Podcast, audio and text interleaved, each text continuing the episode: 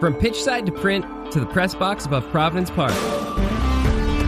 It's Jamie Goldberg from the Oregonian and Richard Farley from the Portland Timbers and Thorns. This is Soccer Made in Portland. On the scene, all the time.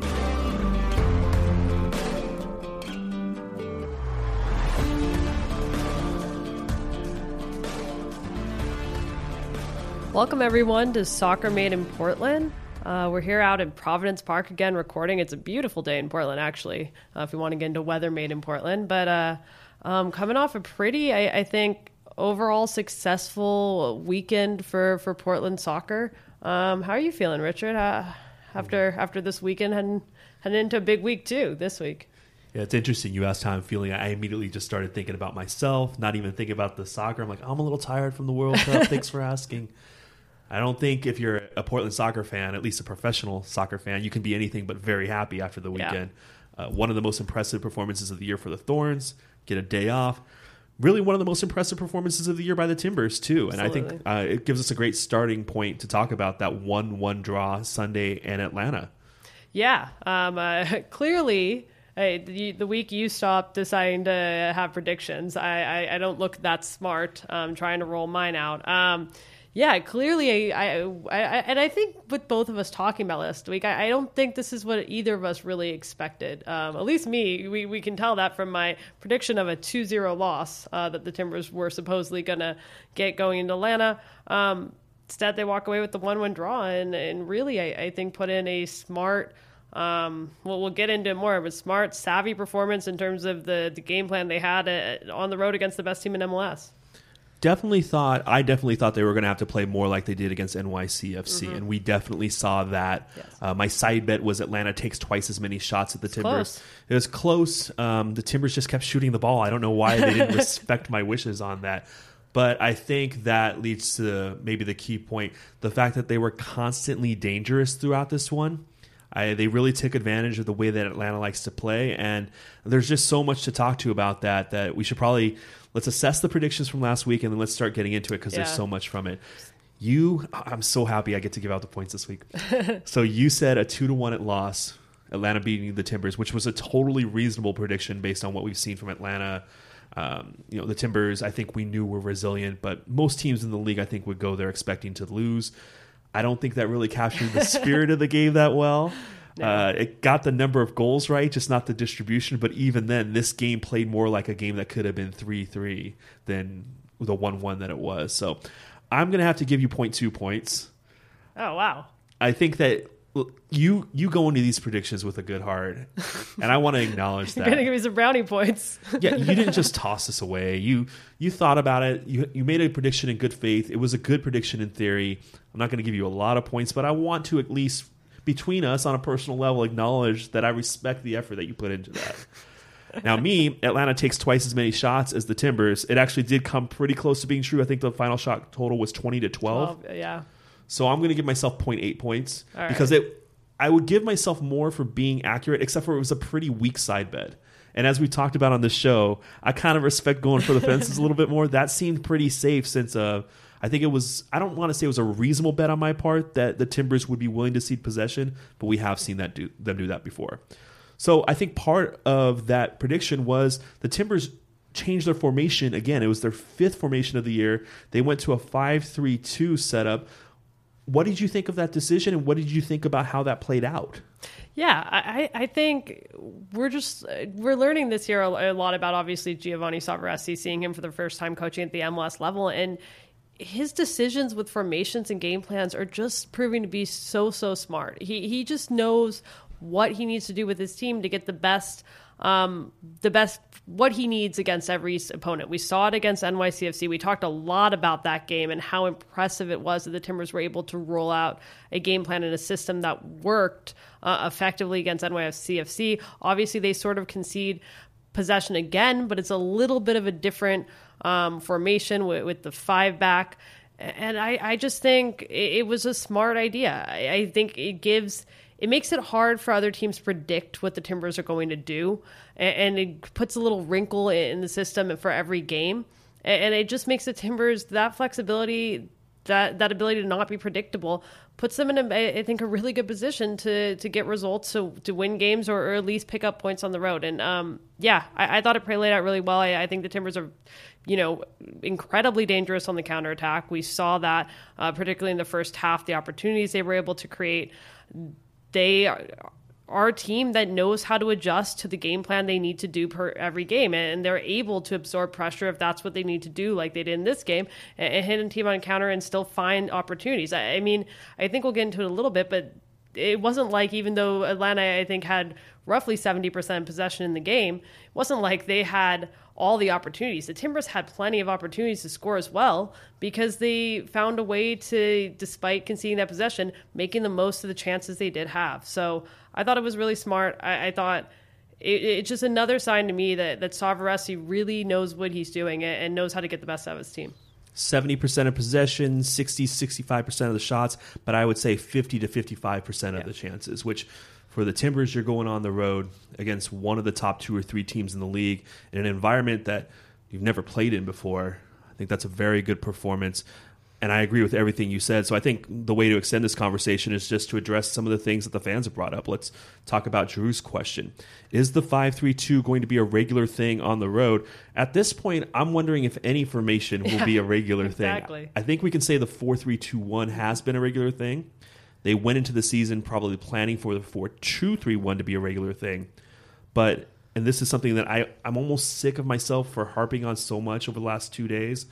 The depth of the team, the variety of depth in the team, and the mentality of the group tells me that there is no set way that this team is going to play. There's just going to be a set mentality. So I don't know what the regular formation is going to be. Yeah, I think, like you said, I think we'll probably continue seeing the four three two one. We've seen that most regularly of any formation this season. But yeah, I think Savarese makes his decision based on which personnel he thinks are best fit for the game, who's available, and the opponent. And that's changing every single game. It, like you said, the fact that the players are bought in and are doing a good job to adjust to these changes is what's really important. So I, I maybe, I, I, mean, I expect we'll see that formation again at some point. It's definitely a weapon the Timbers show that they can use effectively, and so it, it's kind of a, another option for Savarese going forward. But no, we we we've seen different formations on the road, um, and they've been effective as well. So I, I don't think. Uh, like you said, I agree with you. I don't think there is a regular formation. And I think when you look at five three two on a paper, you think of something that is a little bit more defensively inclined, and I think that's fair. That's obviously a goal of why you want to introduce a third center back to your scheme. But the way that Alvis Powell was playing, where at times he would actually be the third person into attack or the third highest person, and the way that Sebastian Blanco was getting out of that middle three to become that connecting force between the rest of the midfielders and the two forwards, Diego Valeri and Samuel Armenteros. I think you have to recognize that this formation wasn't purely set up to defend. And in that way, it showed all the attributes that we've been seeing from all of Giovanni Savarese's teams. And I kind of want to bring this up because on Twitter and on the Timbers Facebook, I did see fans reacting to this game the same way that they reacted to the NYCFC game. A minority of fans, I will say that, a minority some fans don't seem to like the fact that the Timbers gave up the ball in the game, didn't fight for the ball, waited for Atlanta to their, their shape to compromise themselves, then win the ball on counter. Do we need you people like you and me? Do we need to do a better job of explaining to people the virtues of the approach that we've seen in those two games? Because I still sense out there there are people that think that that's a weak or an unattractive or an undesirable way to approach a game. Yeah, I, I think I mean, I feel like we've tried to explain it, and maybe we can always do better as you know the the sports media out there um, trying to give this information um, clearly to the fans. But at the same time, I think it, it is you know it's a big change from the the previous years. There there were times that the Timbers would try to be a counterattacking team, would play a little bit more defensively under Caleb Porter, but when Caleb Porter originally came in, possession um, what was a huge was a huge thing he emphasized and be, being on the front foot, being an attacking team. And those are similar things that Savarese he said he liked in his teams. And then we see maybe that not playing out in the games. I still think that I would like to see it against some weaker teams, maybe the Timbers being able to put in more dominant performances. I, that's still something I, I think I could see more from this team but yeah, it, when they go out against a, a, team, one of the best team in MLS on the road, they know they're going to face an opponent attack, and they need a game plan to get a result. You can't fault them for doing what makes the most sense, eh, even if it's not maybe the type of football that we've been used to in, in past years or at certain times. The Timbers are doing what they need to do to get points right now, and, and I think just the ability of them to make those adjustments is, is it's really impressive to watch. We've talked about the Timbers on a team level. We've talked a little bit about how both teams on Sunday could have scored a lot more goals. I'm interested in talking about individuals because even after the game, when I was trying to think of who were the players that were key in leading to this result, I had a little bit of a problem because it did seem like a very much of a team effort. But a couple of people that really stood out to me Larrys Mabiala, Alvis Powell, and to a lesser extent, I think Jeff Attinella, not that I think Jeff was bad, but I think people are going to look at the nine saves and think he had to be remarkable. But I thought they were shots that the Timbers, if they had to give up shots, a lot of them they would have been okay giving those up. But who stood out to you individually? Because I, just don't think we could have looked at Sunday's performance and just say, "Oh, that person was the key to why this happened." Yeah, um, I, I, kind of had similar people as well. We didn't even have Alvis Powell in our mental notes, and that was someone I wanted to mention. I think. Like we've talked about on the show in the past, you know, the the frustrating aspect of Alvis Powell when he's good, he's very, very good. And if he can bring that consistency, he can be the best right back in MLS. Um, but his ability to get forward when he's on his game and sort of contribute in the attack as well as be a fairly consistent defender is is something is a real weapon to the Timbers when he's playing well, and it worked very well in this formation as you kind of alluded to earlier with his ability to to get up in, in moments and add into that attack. Um, I mean, I, I think Jeff Attinella, even if maybe the saves he he made weren't the most spectacular saves he's ever made. I, I think this he deserves the credit he's getting. Maybe not Absolutely. for this game in particular on its own, but I don't think he's been getting enough credit for what he's been doing. I, I think it, what is it, ten games unbeaten when he's in the net or, or the Timbers, something like that. Um, could be wrong, but dating back to last season, he has yeah. a pretty great record with um, with since he's kind of taken over the starting role. And, and while I think there's this memory of some very inconsistent moments early, maybe in the middle of last year when he got his few first starts. That hasn't been the case really this year, and I think he has really got, grown into this role. And whereas in the beginning of the season we, we were talking about, man, the Timbers are really going to need to pick up a goalkeeper at, in the summer transfer window if they don't get one before the season. Now you look at the performances that is putting in, and you say, maybe that doesn't have to be the priority. I, I, mean, they could still pick up a goalkeeper if they had extra money lying around. You can improve at, at almost any position when you have extra resources. But but Attinella is doing a fine job, and, it, if he's getting credit for the nine saves, then, then so be it. Because I think he hasn't been getting credit for what he's been doing this year. I I want to back up what you were saying there. I think the feeling in Arizona was that the Timbers, in one hand, were in a very good position because they had two quality goalkeepers, both of whom had an opportunity to step up uh, Jake Gleeson and Jeff Attinella. But I also think there was the acknowledgement that neither of these players had fully established themselves as no doubt number one goalkeepers in Major League Soccer.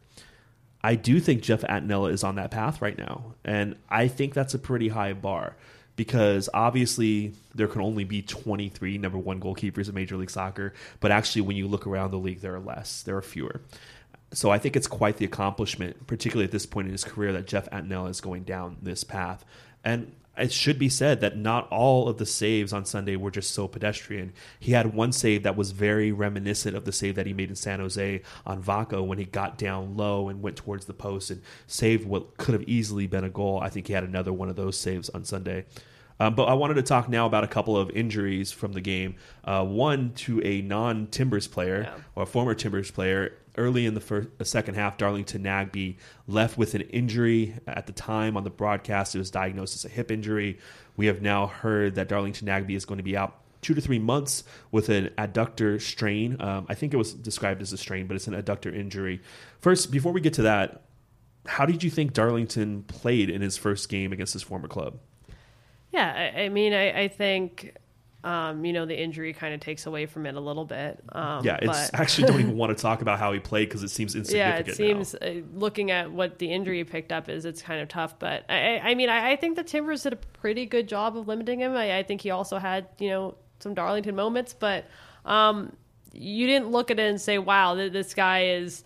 Um, it, did- you you don't walk away from that game suddenly feeling like it was a bad trade because it wasn't like Darlington um, was dominating the Timbers in any way. I, I think Diego Chara and I think the Timbers in general did a pretty good job uh, uh, of handling him in the game. Did you count how many fouls? I forgot to It, count. how many it was fouls, wrong. I, I mean, it was. I think it was less, two, less two, than seven. maybe. less than seven. I think I said five for Diego Chara and seven total. That's but, exactly two. I think, um, I think I said it at 1.5 and 3.5 so is my over under. I think you. I think you were much closer, but I, I think I was just overestimating because I, I did feel like Diego Chara was going to have to play an important role in Nagbe, and I, I think he did. I think he did a very good job. But I think it also played out very much like we talked about that Darlington Nagbe has virtues and he has negatives. And I think a, a big reason that the Timbers were able to get out on the counter as much as they did is the fact that Yeah. starting Darlington Nagbe as an eight has some negatives. And it was it's been happening all year, but I was really interested that Atlanta continued trying to get Nagbe forward in between the line of the midfielders and the forwards and leaving Jeff Larentowicz exposed. And by leaving Jeff Larentowicz exposed, then leaving the center backs of Atlanta exposed too. I think Atlanta's going to have to adjust that as this season goes on in order to have a formula that's going to prove viable in the playoffs. But that's not something that Timbers fans have to worry about until MLS Cup final at the earliest. Uh, the other injury that probably is going to be a little bit more important, or I want to say probably, that makes it sound like it is a serious injury, but uh, Sebastian Blanco left in the second half with looked like a quad injury. It was pretty much downplayed. I think this is where we mentioned that we're recording this show before Giovanni Savarese's weekly press conference, so we haven't had an opportunity to ask him about that it doesn't look serious, but I also think this is an opportunity to discuss how important Blanco has Yeah. become to this team. He was a very good player in his first year last year. I think he's become indispensable now. Yeah, I, I, I think you look at, and we've talked a little bit about this. You look at the contributions maybe the Timbers are getting from their forwards in, in terms of scoring goals. That those are not the players that are scoring the majority of the goals right now. It, it's been Blanco and Valeri, and I think I, I think. Uh, Blanco's really been the best player in the attack this season. He can play. He's versatile, but he can play in that ten role if they need him to. And um, he- yeah, he's contributing goals and assists at a much higher rate than last year. And I don't see where the Timbers necessarily will get that if he's not on the field. So I, I think him being out, which we don't anticipate that, but if that were to happen, um, and we'll get an injury report later, but if that were to happen, I, I think it, it, it could be a real problem for the Timbers because I, I think there are still some questions in this attack, and, and having a player playing as well as Blanco has, has maybe masked some other areas where it hasn't necessarily been um, what you'd want it to be. Completely agree with you. I think it is noteworthy that now two games in a row, albeit in two different competitions, they have carved out a tens role alone for Yeah. Sebastian Blanco. We have a lot of stuff on our notes here, so why don't we try to power through some of this? Uh, the first part, I want to ask you, how good do you think the Timbers are now? Let me rephrase that. Compared to the other teams in Major League Soccer, where should we be talking about them on that hierarchy?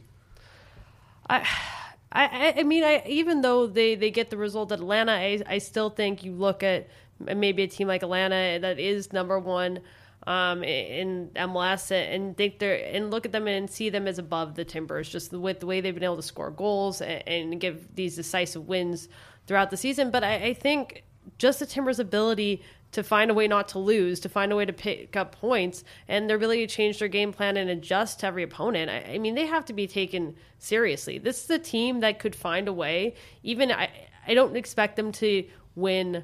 This is not a team I expect to win the Supporters Shield, but it's a team that I expect to get into playoffs at this point. And given their ability to adjust, they are a team that's going to be very dangerous, I think, if they can make into the postseason. Because I think they're going to be able to write up a game plan for any opponent they face and, and be capable of getting the win and finding a way to grind out the result.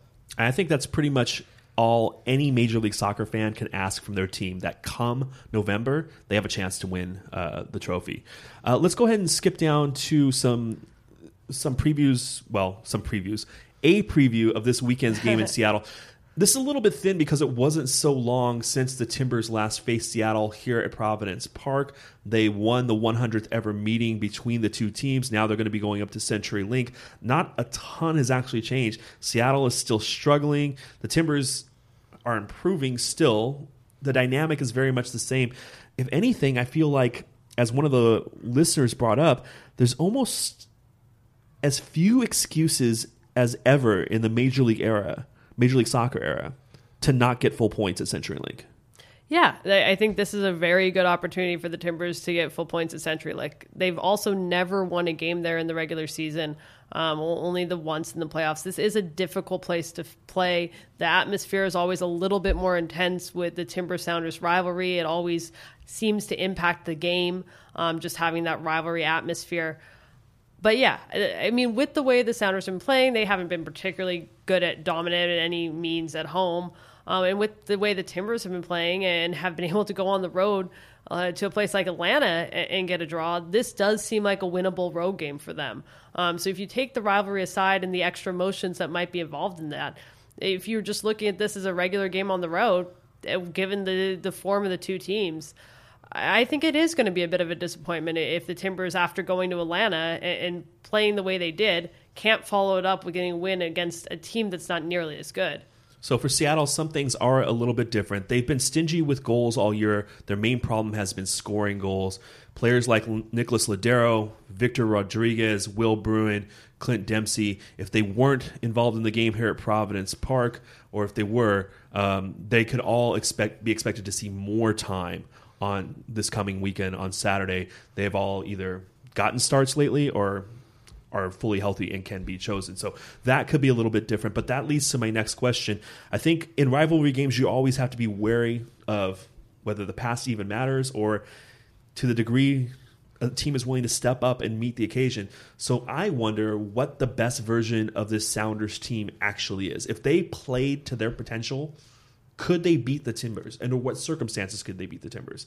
Like how what is the worst the Timbers can play and beat the best version of the Sounders? I, I, I don't have a lot of confidence in the Sounders team. I, I think any team in MLS can beat any other team in MLS, and I you know I think we see in the U.S. Open Cup all the time a lower division team can beat an MLS team. Anything can happen. Um, but even with the Sounders, when they are at full health, I, am not. I think some of these players, you know, are getting up in age, like Clint Dempsey. They're not offering what they used to. I'm not sure I look at the the team the Sounders are right now. And I think even in the offseason, we were talking about why aren't the Sounders making more moves? Why why is this team, as they are beginning to age, even coming off uh, uh getting making it to MLS Cup, why aren't they doing more to get better?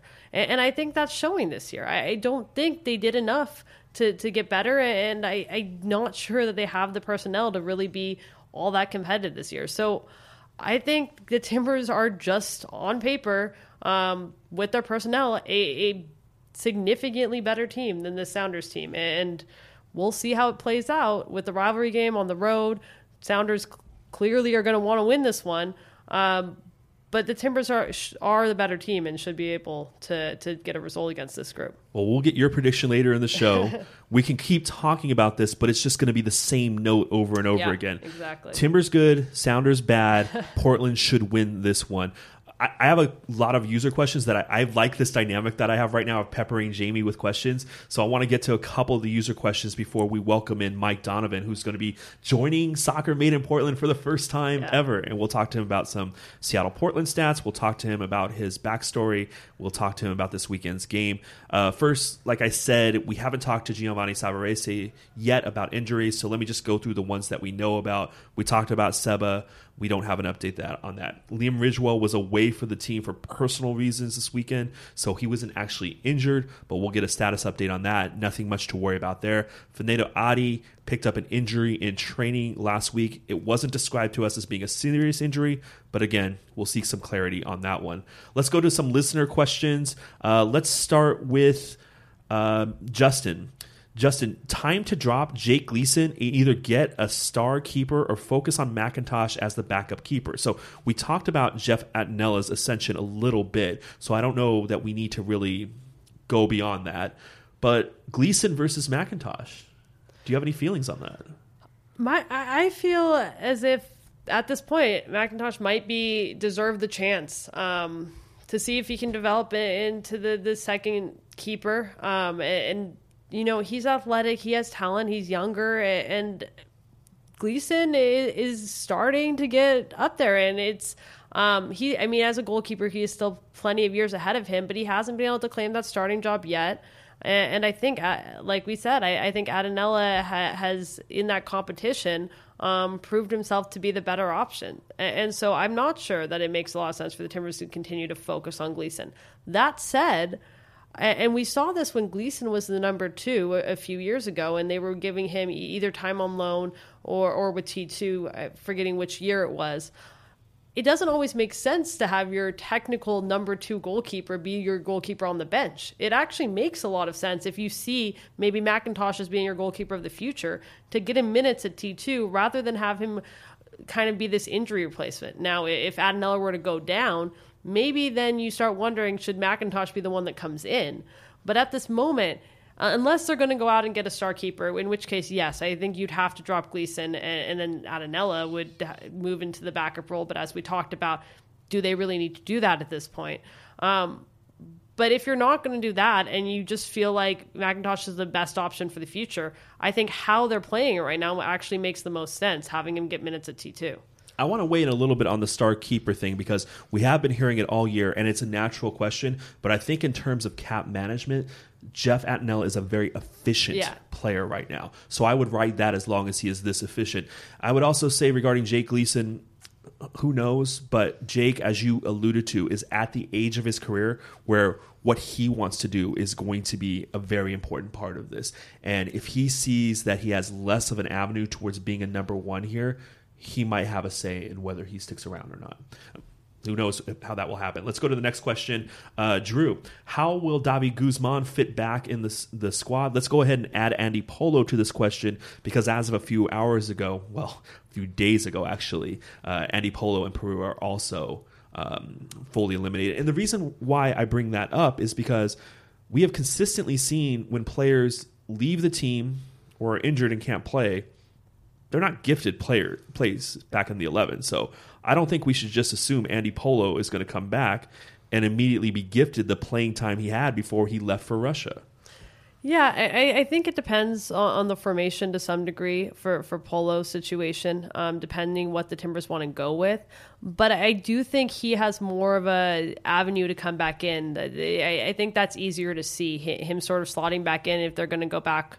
Um, use the 4-3-2-1 as their primary formation. I, I, can see him just slotting back into where he left off. It might take a few weeks but i can see that. I for me guzman is the more of the real question. I, I think we talked about it or at least me and chris talk, have talked about it but i think the timbers were maybe looking for guzman to have a, a good world cup experience and, and then see if they could move him. I mean with the way Paredes has, has sort of developed in, in, so far this year, moved into the starting role, and, and given that he is someone that they can build around towards the future, it doesn't make any sense to take him out of the lineup now. I don't see Guzman coming back in and suddenly starting unless maybe they look at, yeah, starting Char, Guzman, and Paredes and make a change on Polo. But I also still think if the option presents itself, the Timbers are still going to be looking to move Guzman if they, if they can. Whether or not his goal, World Cup uh, performance and Costa Rica's World Cup performance did anything to raise his stock is, I, I think, a lot more questionable.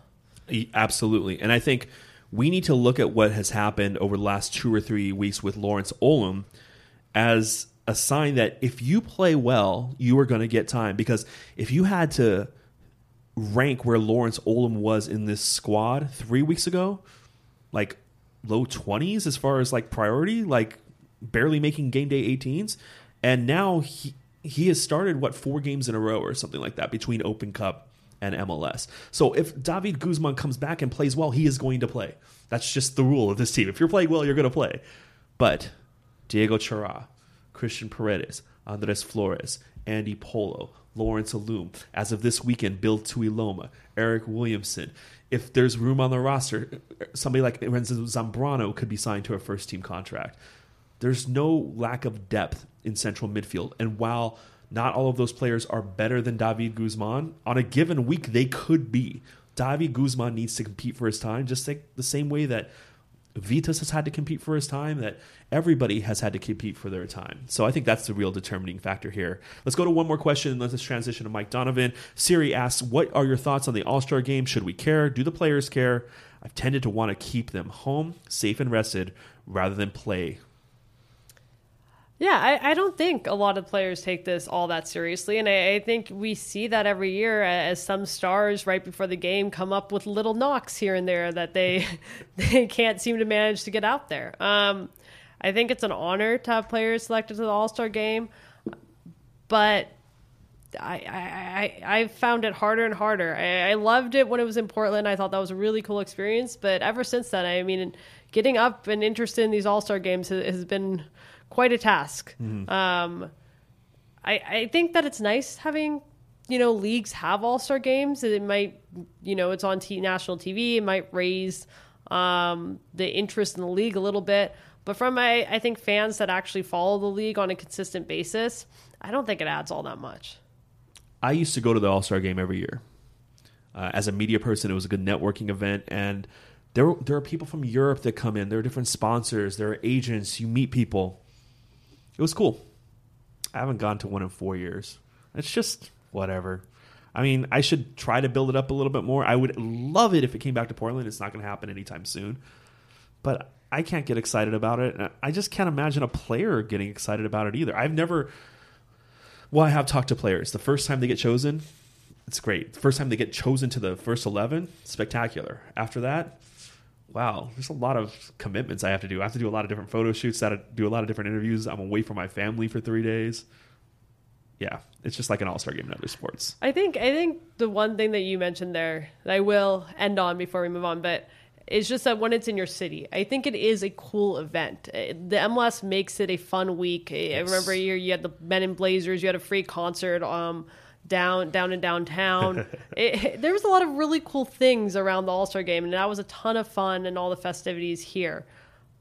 But outside of uh, outside of your, when it's in your city, um, I'm sure Atlanta fans will have fun this year, especially since they voted their entire team onto the All Star roster. Um, but outside of that, not so much. Um, let's bring in Mike Donovan, uh, Statman for Timbers.com.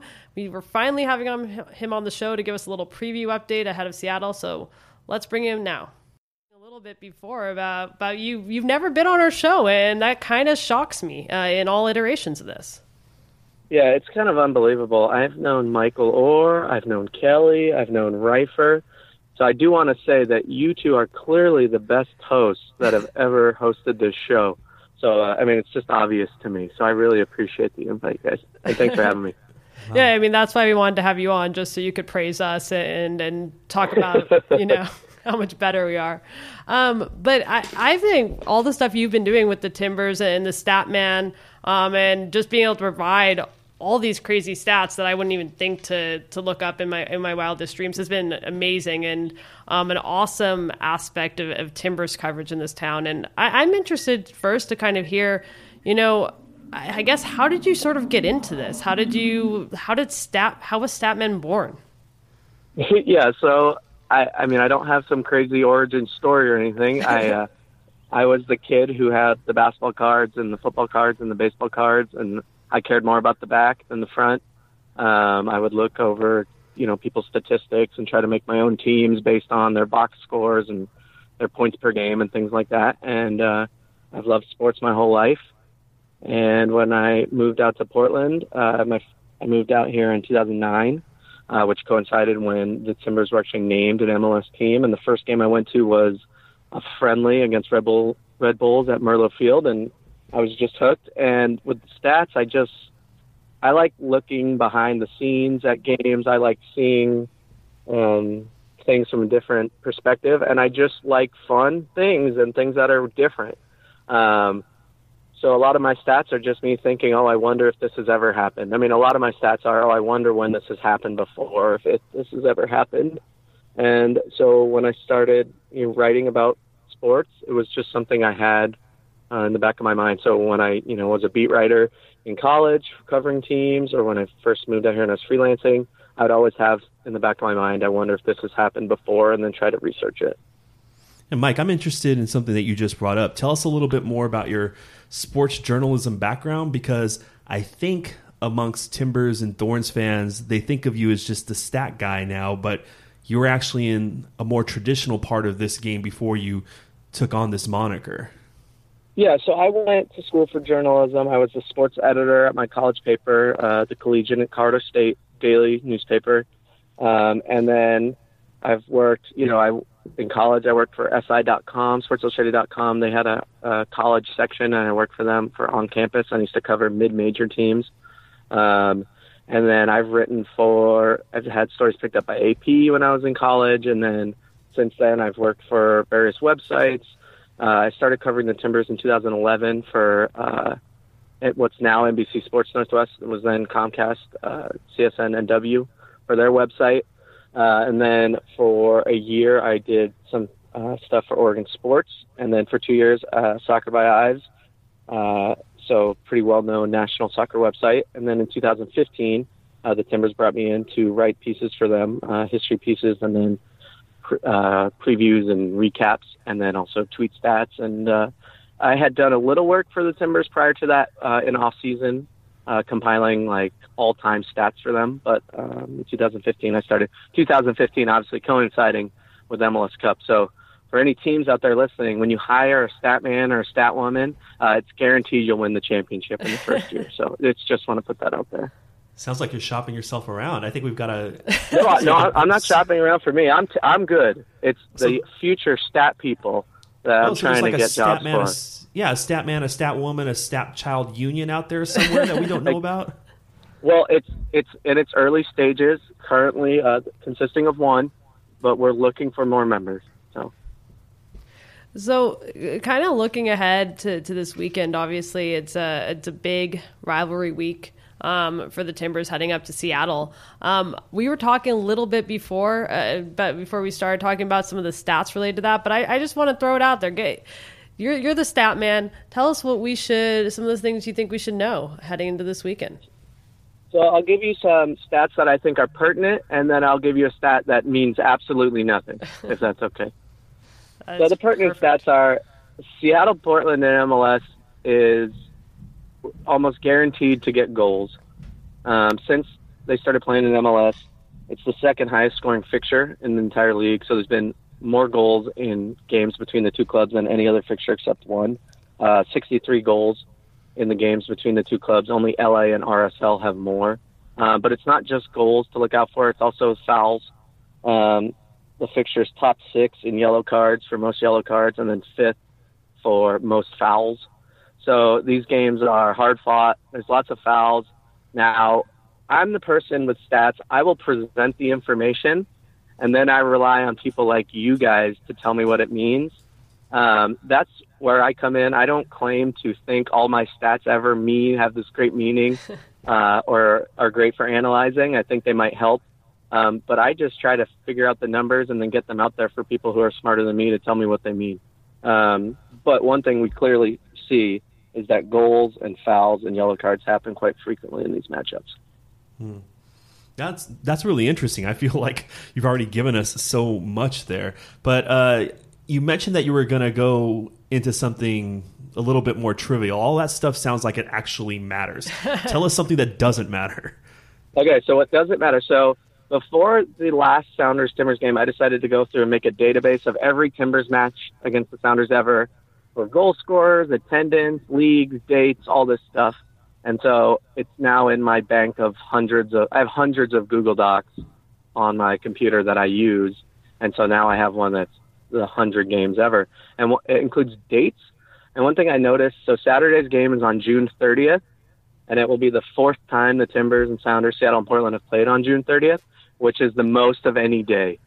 So that is a completely useless fact for you guys uh, there's two days. There's two different dates that I've had three, but this will be the first with four. So that's a com- completely useless stat along the lines of the full moon stats that I thought you guys might enjoy. I'm definitely enjoying that. What's the what's the Timbers record in June 30th rivalry games against Seattle? So I the reason I looked it up is, is because I knew they had played at least once on June 30th, um, and mm-hmm. that was the last time they played on June 30th. I was there. It was the U.S. Open Cup in 2010, which wasn't a positive result. Um, oh, yeah. So they don't necessarily have great history on June 30th, but it's. I think this is the match that they could turn it around. One thing that I noticed, I feel like a lot of times when we talk Portland and Seattle, we obviously talk about how Portland has not had success in Seattle in the regular season when it Wait, comes to wins and losses. I, I, do not talk about that. I, I, definitely do. At least as of January, I don't talk about that anymore. hey, you know, and that's one thing. It's like I work for the team, and Portland Timbers. Obviously, I'm never going to say anything that's just hurtful or wrong, but I mean, it's just a fact. The Timbers haven't won in Seattle in the regular season. But that being said, I mean, from a non-stat perspective, just watching the games, the last three times they've gone up there, I thought they played very well and could have gotten easily gotten a win in the last three matches they played up there. But overall, the last 11 times these teams have met, all comps, the Timbers have the better record. I mean, the Timbers are five, four, and two in their last 11 against Seattle. If you include the U.S. Open Cup matches, they're plus five goal differential. Like, it's pretty consistent over the last few years. Portland has had the upper hand over Seattle you know, it started with that re- the red card wedding, and since then, it's Portland. You know, when they go to Seattle, they think they're going to win, whereas it wasn't always like that um, that I've seen. Yeah, and this is definitely an opportunity. Um, whether the stats say or not, but with where these two teams are, I think you mentioned you might have some stats around the overall uh, unbeaten streak as well. Obviously, the Timbers are riding um, very different directions these two teams are going. Um, but yeah, if there was anything else you wanted to throw out there. Well, it's a, I mean, the Timbers have 11 straight unbeaten in competitive matches. I mean, that's the fourth best in team history for in a single season, and the second best they've had in MLS play since that huge run they had in 2013. So the Timbers are in great form. And the other thing is about the Timbers, um, that 11 straight unbeaten with all comps. I mean, some of these matches on the road, getting a point in Atlanta, like um, SKC at home wasn't the greatest match, but still getting a point against them. I just feel like they are in form. The stat show and the amount of players they're playing have really helped them. Their depth, the 10 through 20 guys, I think is the strongest we've had in MLS uh, for the Timbers, and I really think this is the match that will kind of showcase that. Um, national TV after a World Cup game, I think this is a match that might showcase that talent and I've already done the research on what will happen if certain results go their way on Saturday, and I'm excited to share those after the game.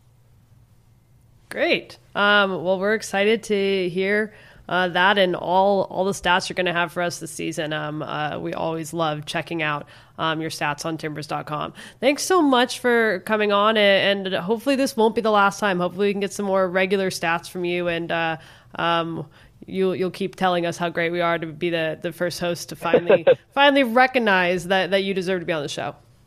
Well, I appreciate it. And one thing I want to say real quick is I, you guys know this that if you guys ever need a stat, you can reach out to me. But anyone who's listening, you guys ever or have a question or you want some stat research done just because you're curious, just please reach out to me. I'm happy to help if I have time. So if any listeners ever have questions, please tweet me, DM me. My DMs are open. If you ever have any questions, please let me know, and I'm happy to help.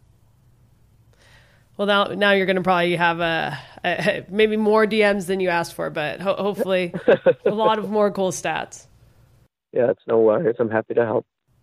Well, thanks again to Mike for coming on. I, I, can't believe that's his first time on the show, but it's always really fun the stats he comes up with. I, I, I, even though he says it's not as important, I love the sort of random stats, the full moons and the random date stats he always seems to have. Did you uh, see the one day on Twitter where he and guy he and I got into a stats versus trivia debate? I, I did not. I, I guess we'll I don't follow your Twitter quite as closely. You're probably doing it right then. but I basically, uh, it was a really pedantic argument between what is stats and what's just trivia. We can talk about that another time because obviously, as everybody just heard, the work that Mike does is really valuable. The, and he should have been on the show before if it wasn't for some of our predecessors like Chris Reifer. And I almost feel like we shouldn't name this next segment after Chris, after he was so disrespectful to a mutual friend. But I think it is time to move on to the Chris Reifer Memorial Hot Take Interlude. And uh, I'll go ahead and let you go first. All right. Um, we were talking a little bit earlier about the All Star game, and I'm going to build on that a little bit. I actually, somebody asked me a question about this on Twitter. It was already after I'd already put my hot take up here, so um, I'm going to address it in, in this way. Um, Diego Valeri w- was named to the Fan 11 for the All Star game, and I, I am sure that had to do with you know him being a fan favorite in Portland. People, everyone loves Diego Valeri, and, and what he's done historically for the Timbers. The last year, obviously, 21 goals, 11 assists, uh, reigning league MVP. Don't think the vote based on this season, if an All Star game is based on uh, just the season, um, really was was all that fair. I don't think Diego Valeri should have been the first Timber named to the All Star team. I think that should have been Diego Chara. I think that could have been Diego Chara in past years as well. Um, although I think when you look at Valeri's numbers last year, that would be an argument that would be much harder to make. Um, but I, I think Chara's dominance in the midfield, what he's able to do for this team on a game to game basis, we see the record of this team when Chara's not on the field. They still haven't won in what is it, 18 games um, without him dating back to 2015. Diego Chara doesn't I think he gets a decent amount of credit here in Portland, but I, I, still don't think he gets the credit he deserves. And I think if one Timber was going to be on the fan 11, um, I, I, think fans should have looked a little bit closer at, at, who really deserved it based on this year's performance. And I think they should have voted Diego Chara. That is a medium hot take. it's not very hot at all. I think the only heat behind it is that it's an all star game. So, of course, somebody that is just coming off an MVP season and is the biggest star on the Timbers by far is going to get more votes. So that gives your take a little bit of heat. but obviously, Diego Chara is a very good player. So I'm not going to sit there and go, no, what are you talking about? There's no way. No, there there definitely is a way, and it would be nice if players like Diego Chara had a little bit more of the conversation when we're starting to talk about soccer, uh, great soccer players in MLS in general. My hot takes, and I'm really going to try to heat this up. Really going to try to heat this up so I was thinking about what we've seen from Larrys Mabiala, particularly over these last 12 MLS games after the team moved on from the slow start. And thinking about how the team has improved, I was also thinking about how Giovanni Savarese has performed in his first season, and it led to my hot take. I think that Larrys Mabiala, Giovanni Savarese, when it comes to individual awards, the Defender of the Year, the Coach of the Year awards, I think they should be considered. no, I think they should be considered favorites for these honors. I think there hasn't been a central defender that is clearly better than Larrys Mabiala, and the Timbers' defense has been stellar ever since the first couple games of the season. And show me somebody in this league that has done more as far as a coach is concerned than Giovanni Savarese, and I will show you a bad opinion. Those two should be favorites. I, I don't think it's as hot as maybe you you made it. I don't think I enough. I don't think they're necessarily. I mean, I, I, I think they both can be in the conversation. Um, for me, Mabiala, it's still early in the season though because I do think the first few games of the season were for him, for him were rough. Uh, yes, he had a bad preseason, a bad first few games, and, and we're still not at the halfway point. So I think if we're talking about him um, and, and including the entire season. Well, Diego Chara didn't even play the first two games of the season, by the way. Yeah, but I think not playing is better than what Mabiala did in the first few games. I don't think you can talk about him as a contender for that award yet, given his full body of work for the year. I think he's done a lot better. I think he's been yeah. very important for the Timbers recently. But if you're looking at the full body work, I, I would need to see the rest of the year and Which how it goes. You along. need to also look at the other competition. It's not like there are a ton of awesome center backs out there. There are a couple that really stand out, but I think part of this is that the field isn't really rounding out to have a yeah. lot of supreme contenders at that position. Yeah, uh, and I, that is certainly part of it. I think on Savarese's side, I, I, actually am more inclined to agree with you. I don't necessarily think he would win um, right now because I think a team with a better record uh, would yeah. get their coach to win that. But what he's been able to do, and I mean, like I, I keep saying over and over again, you know, I am just very impressed with, with his how his tactical flexibility ha- has led this team to the unbeaten streak they're on. Well, we're going to have to try harder next week to come up with some hot takes because I think we're letting the spirit of that great divider, the person that never wants to get his friends on the podcast, Chris Reifer. we've got to we've got to heat it up for him. But let's go to something that was also hot on Friday in bubbling, swarm, swampy Houston, Texas, where the Thorns coming into Friday's game, had never scored more than one goal in a game. They'd played six times in Houston before. They'd scored four goals, all spread out over four different games. I guess technically they were spread out over six different games. And the Thorns went in there and beat the Dash three to one. Uh, let's go over the prediction review first. Jamie had a 1 1 draw, which, as we talked about last week, was the exact same score that the teams had when they met the first time this season at BBVA Compass Stadium. So, just like with the Timbers pick, a lot of logic behind it. Not very much spirit of the game in there. Didn't really see that the Thorns were going to produce a decisive result. I'm going to give you 0.21 points for that one. I, I, think you're giving me more credit than I deserve for these incorrect ones, but I'll I take just, I'll take the brownie point. Yeah, I just think the previous podcast scoring system was a little bit dictatorial. I want to at least show you that I respect your process. Now, if you had had a bad prediction and you didn't put any thought behind it, and you're just like, whatever, I don't care. kind of like my prediction when I thought the Timbers were going to beat Sporting Kansas City here, I'd give you zero points. As is, I want to acknowledge you a little bit. The side bet, Hayley Raso scores. Rosso didn't start. She did contribute to some nice build up play in the second half. Didn't really come that close to scoring. I'm going to have to give myself zero for that one. So, not a lot of points being handed out this week. Let's get to the actual game. Jamie, what stood out to you from the Thorns' victory in Houston?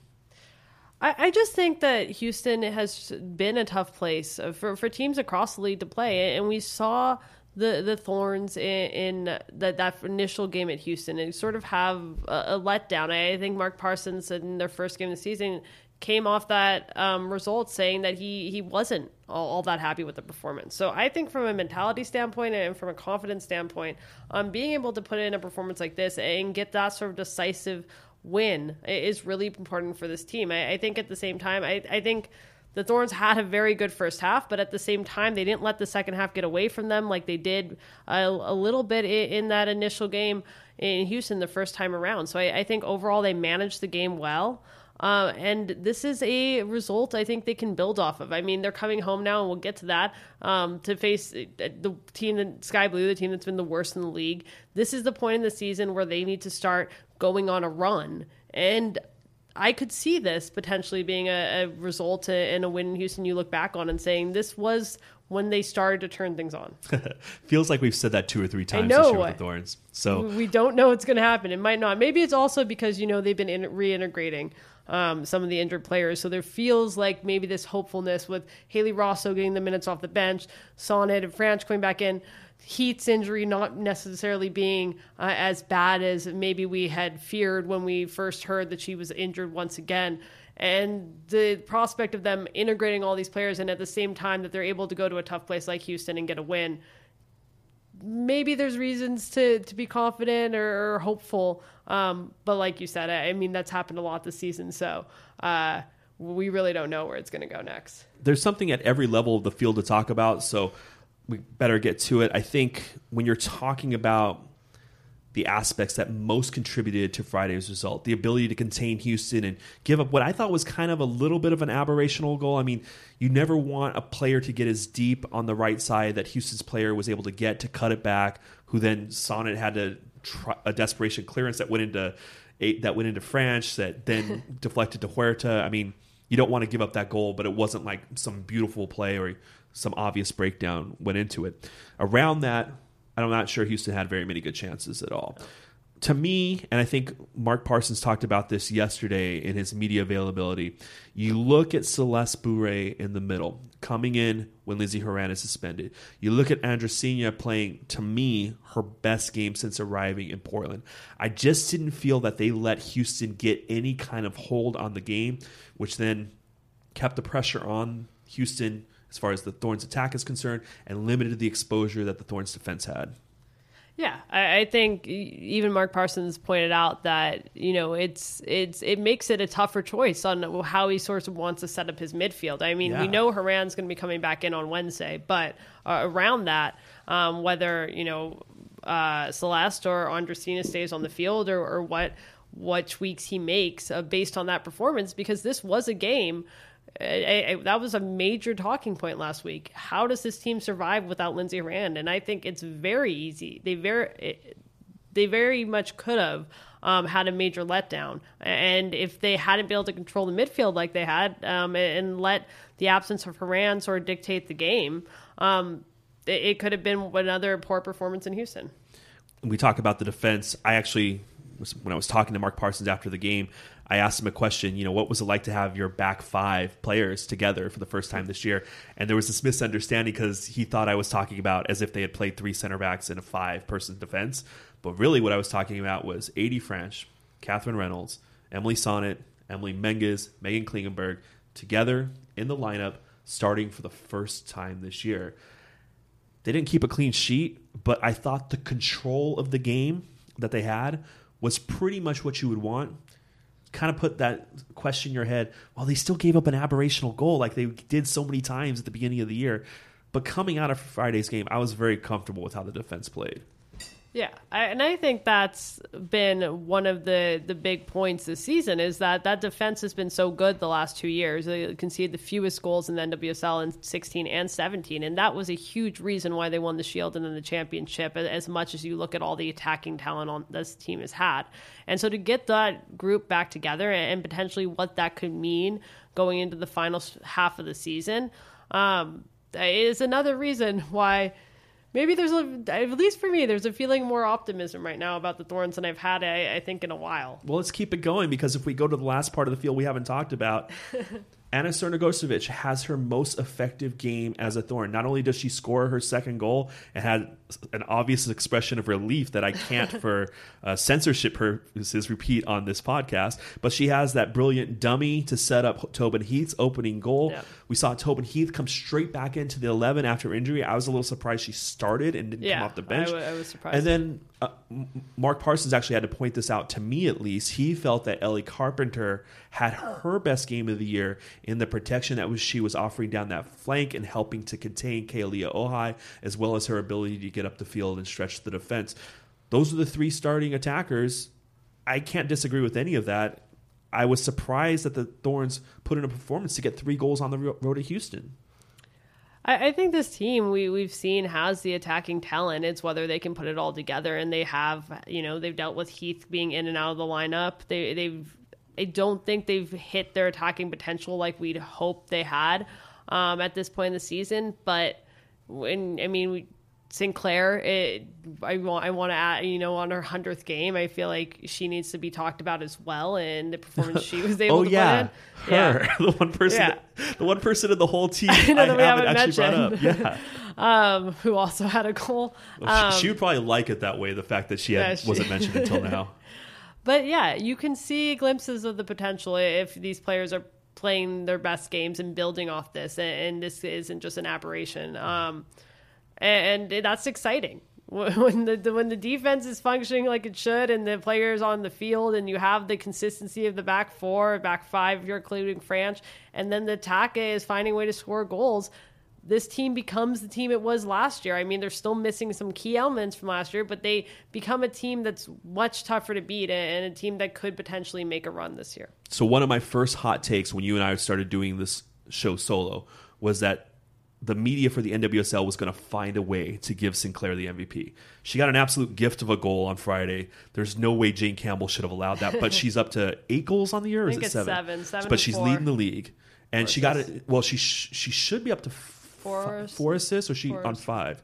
She should have gotten an assist on that Tobin Heath goal.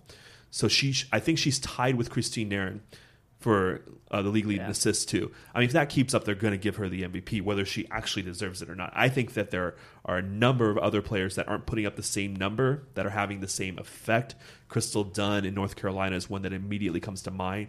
I'm not going to complain if Christine Sinclair wins the MVP on numbers because clearly she's one of the most valuable teams in the league. She's part of the reason that Portland continues to, or not continues to, they have fought back to sit fourth in the league now. They're tied on points with you uh, with Seattle uh, in third place in the league.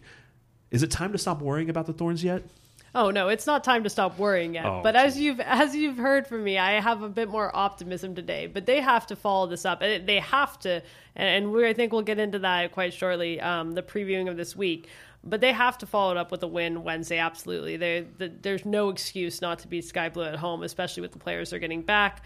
And then they have Seattle on Saturday. They, they have some big uh, games in front of them, and, they have to find a way to get points. They, they, it's not they don't have time anymore to, to drop points and say, well, we'll we need to get better in this aspect, and then we won't make that mistakes. It, it's time for this team to start um, putting in these performances consistently and finding a way to, to get points and move up the standings. Let me pepper you with some injury stuff, and then we can move on to the preview content. Uh, Midge Purce, ankle problem. You reported two or three weeks ago that she was two or three weeks away. Uh, what did Mark Parsons say about her status for this coming week? Yeah, she's uh, questionable for, for the Wednesday's game. He, he said it was possible she'd be back, and he expected if she wasn't back Wednesday that she would be back Saturday. So, uh, another good news for the Thorns getting players back from injury. Uh, the injury report's not looking nearly as uh, scary as it, it was looking a few weeks ago. and Mark Parsons was effusive about that. Even the person that is deemed to be on a long term injury, Caitlin Foord, the people who came to practice yesterday, the people from the media that came to practice yesterday, got their first glimpse of the Australian International. She's here. She was on a bike. She's walking around, doesn't have a brace on her foot or anything. Did uh, Coach Parsons give a status update on her? Yeah, he, he said three to five weeks uh, she could be back. Um, he didn't expect it to be shorter, but in the timeline could change. But I think that's pretty exciting, given what um, when we first heard about the injury in February, mm-hmm. um, and we were told July, but potentially even August and uh, July at the absolute earliest. I, I, think it sounds like it's gone pretty well, uh, the rehab. Yeah, we're going to see some news in the coming days, if not the coming hours, given when the show is being recorded about some roster moves regarding the Thorns and Caitlin Foord being here. Um, I need to ask you at some point too, because we've been getting Caitlin Foord questions for two or three weeks. And ultimately, when you asked Mark Parsons the question yesterday, the timeline was the same timeline that they've been saying all along. So I need to ask you more about this obsession that some people have with these injuries because nothing much has changed with Caitlin Foord, but we have gotten a lot of questions. And again, it's just one of those questions that makes me wonder if you and I aren't doing our job enough. And maybe we are, but there's something about the fan base that they don't have the right expectations set for Caitlin Foord's return. So maybe that's just anticipation. Maybe that's just what fandom is like. Yeah, I think but, it's fandom and anticipation but, um, and wanting the, to see her on the field. Yeah, the July timeline has been the July timeline mm-hmm. ever since Caitlin Foord ruptured her um, her tendon in W League play. All right, two games this week. We're gonna have to blow through these. Thorns, Sky Blue, 7:30, Providence Park. You already alluded to it. Sky Blue, worst team in the league. No wins this year. Two draws, I believe. They are. If they yeah, don't win on Wednesday, they tie an NWSL record for futility to start a season.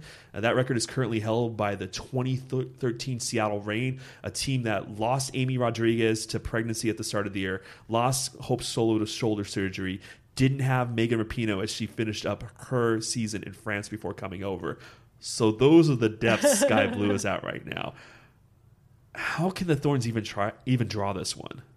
I, they shouldn't. Um, this, this, is this is the type of I think you call a trap game. Um, that the Thorns might take this a little bit too lightly at home, expect to win, and, and Sky Blue. It's not like they're playing an amateur team; they're professional players that are going to take advantage of the Thorns making mistakes.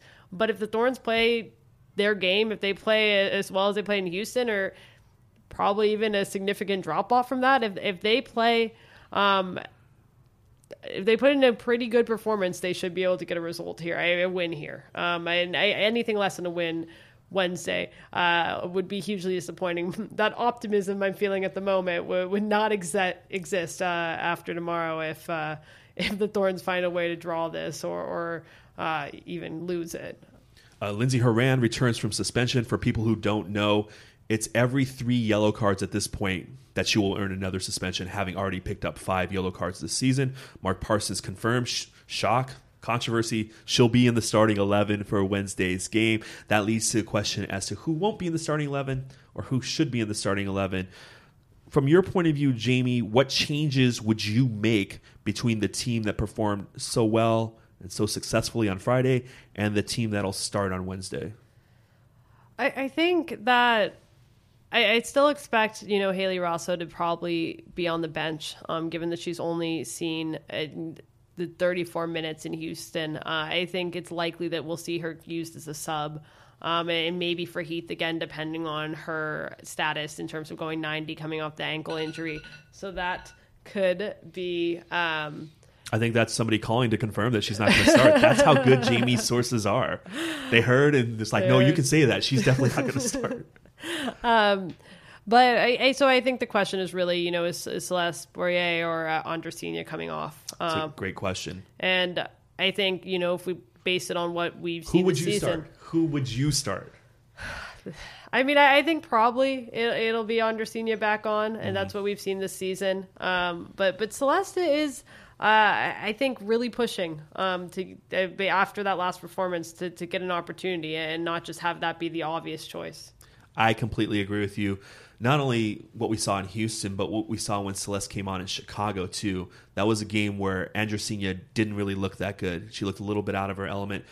And the one thing I want to bring up about that is that was a road game against a playoff team that has a strong midfield.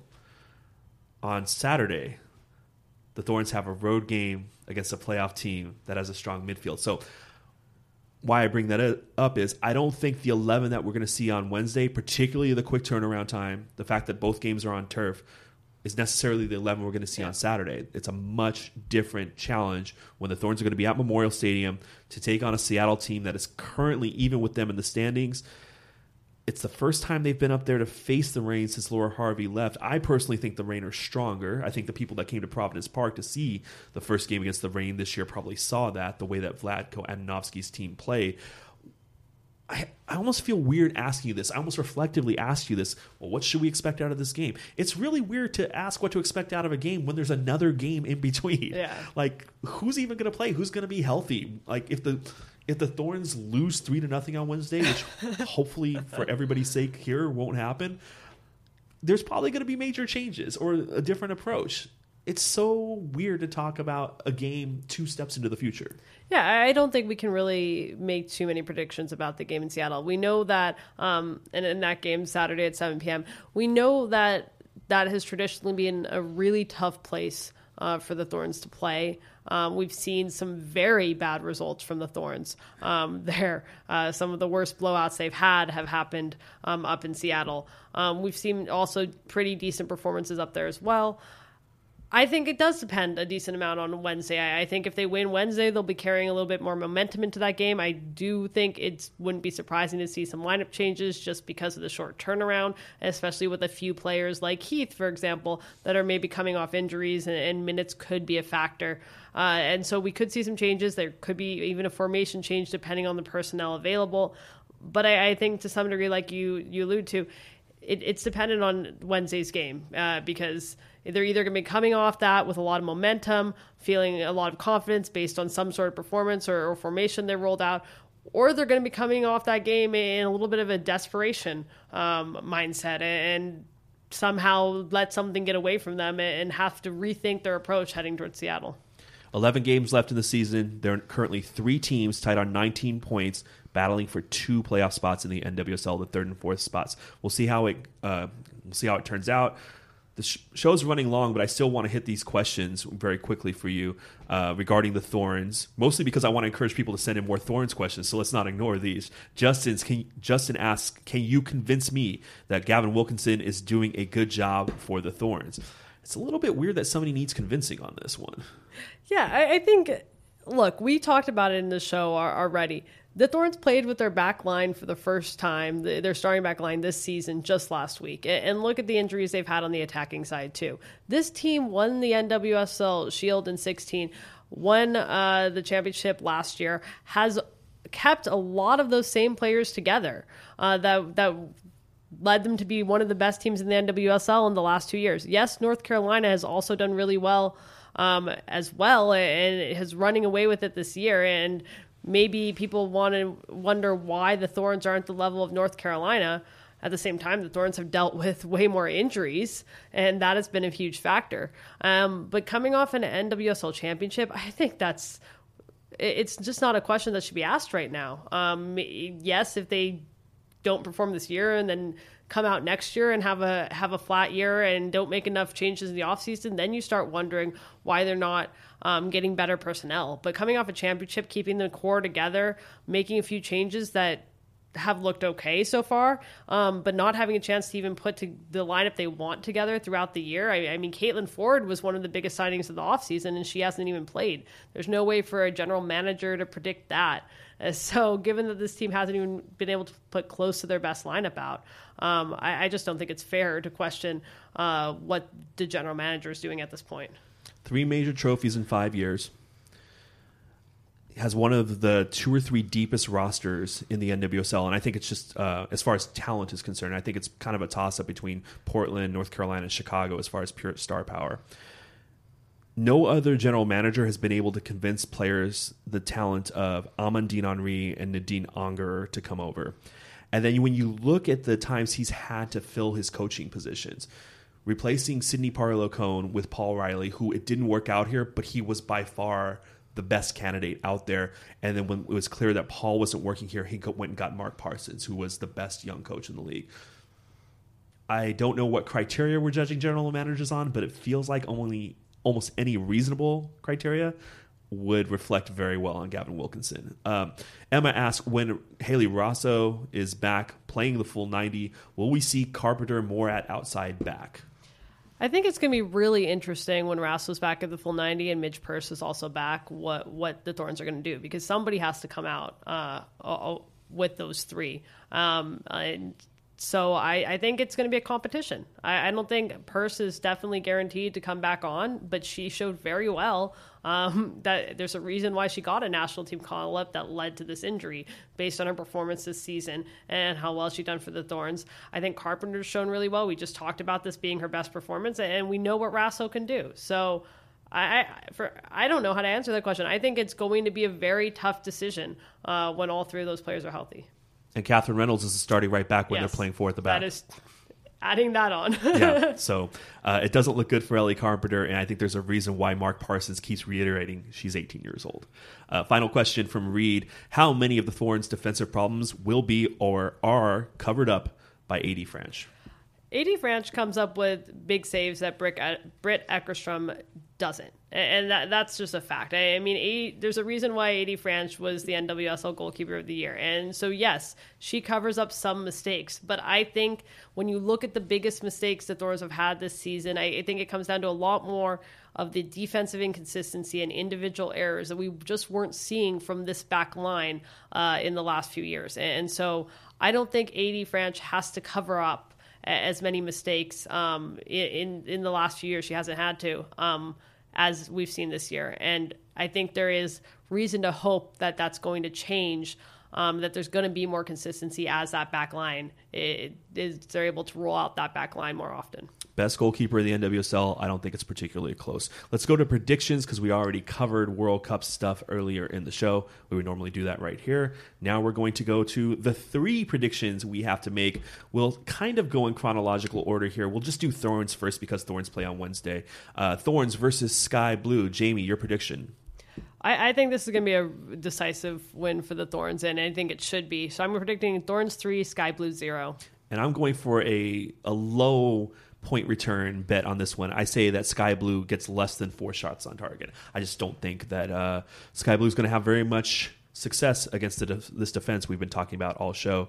Let's go to Saturday's second Portland game up in Seattle at Memorial Stadium Thorns versus Reign. I, I think that the Thorns are, are going to put in a decent performance, but it is Seattle. It is on the road. Uh, so I'm going to predict a 1 1 draw. I don't think they're going to get three points here. So this one, I'm going for a little bit more points because based on specificity alone, because I really liked the one prediction I made about Modou Jadama scoring on a corner kick in the first half of the Open Cup game. So this one's a little bit more specific. I say Lindsey Horan is going to get booked again for a foul on a specific player. If she commits it on Allie Long, don't give me the points. I mean, give me some points, but don't give me full points. If she commits it on Bev Yanez or Megan Rapinoe, don't give me the points. Jessica Fishlock. She will commit a booked foul on Jessica Fishlock. All right. All right, let's go to Timbers, Sounders, Century Link, Saturday afternoon. Jamie.